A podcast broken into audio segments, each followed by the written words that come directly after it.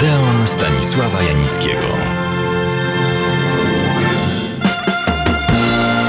Opowieść o jednym z najznakomitszych i jednocześnie najbardziej doświadczonych przez los aktorzy w dziejach kina, Montgomery Cliftie, rozpocząłem od jego lat dziecięcych, młodzieńczych, występów na Broadwayu i pierwszym filmie ważnym, w którym natychmiast ujawnił się jego fantastyczny talent. Filmem tym była Czerwona Rzeka, uważana za najlepszy epicki western w dziejach kina. Następnym filmem, premiera w 1949 roku, była Dziedziczka. Adaptacja znakomitej powieści Henry Jamesa Dom na placu Waszyngtona.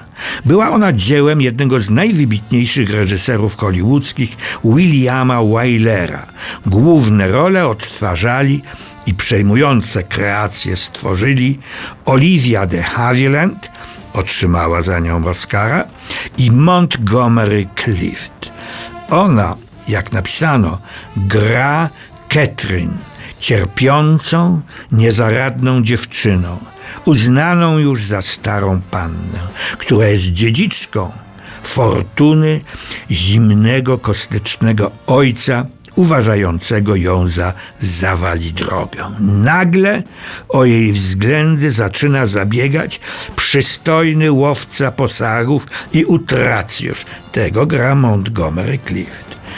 Ona wierzy w niego i jemu. Decyduje się nawet na ucieczkę. Okazuje się jednak, że on szuka szczęścia u innej kobiety.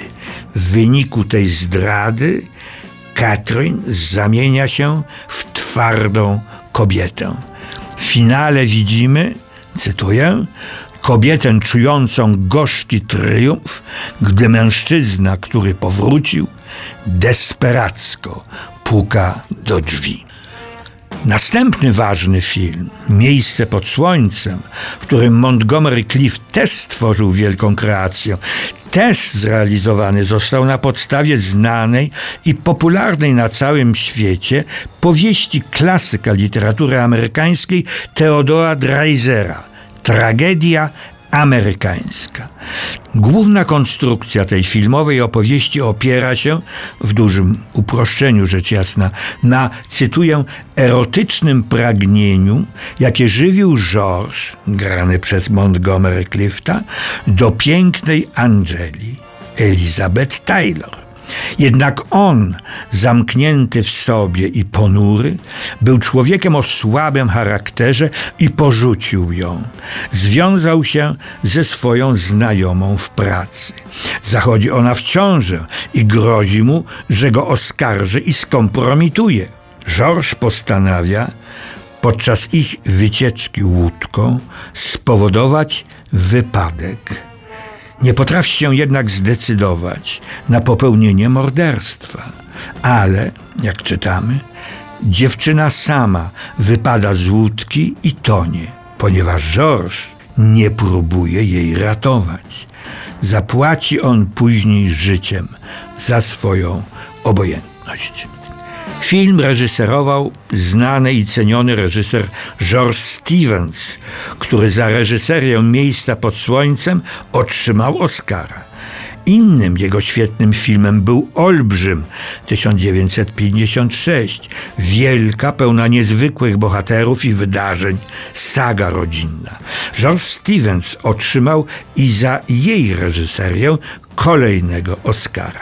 Ale ten film związany jest z naszym bohaterem, Montgomery Cliftem, w równie istotny sposób.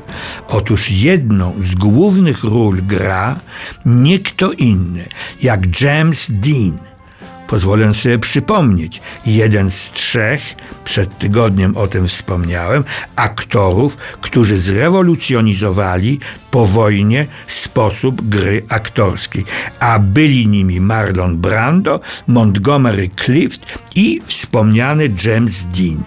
Niestety była to jego ostatnia rola. Po ukończeniu zdjęć zginął. Nazwijmy to w katastrofie samochodowej. Był wielbicielem szybkich, bardzo szybkich samochodów. On los prowokował i zapłacił za to najwyższą cenę.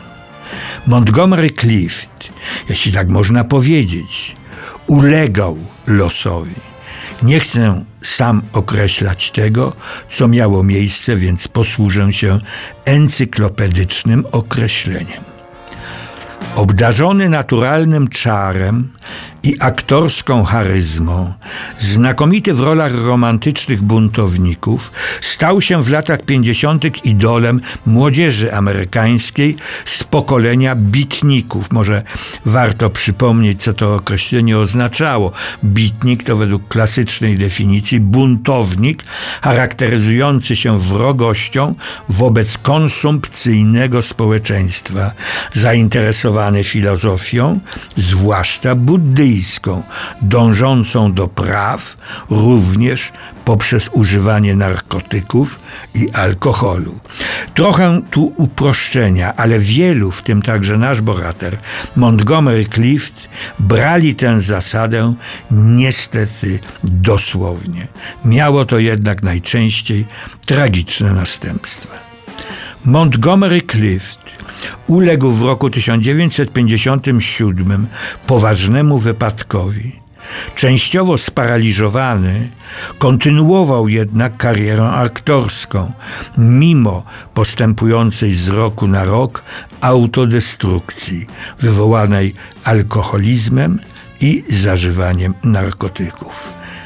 Zdumiewające jest to, że w następnych latach stworzył tak przejmujące kreacje, znakomite w filmach Stąd do wieczności, Młode lwy, Skłóceni z życiem czy Wyrok w Doremberce. Ale o tych filmach opowiem Państwu nieco później. Teraz zapraszam Państwa na kolejny seans naszego Odeonu. Już za tydzień.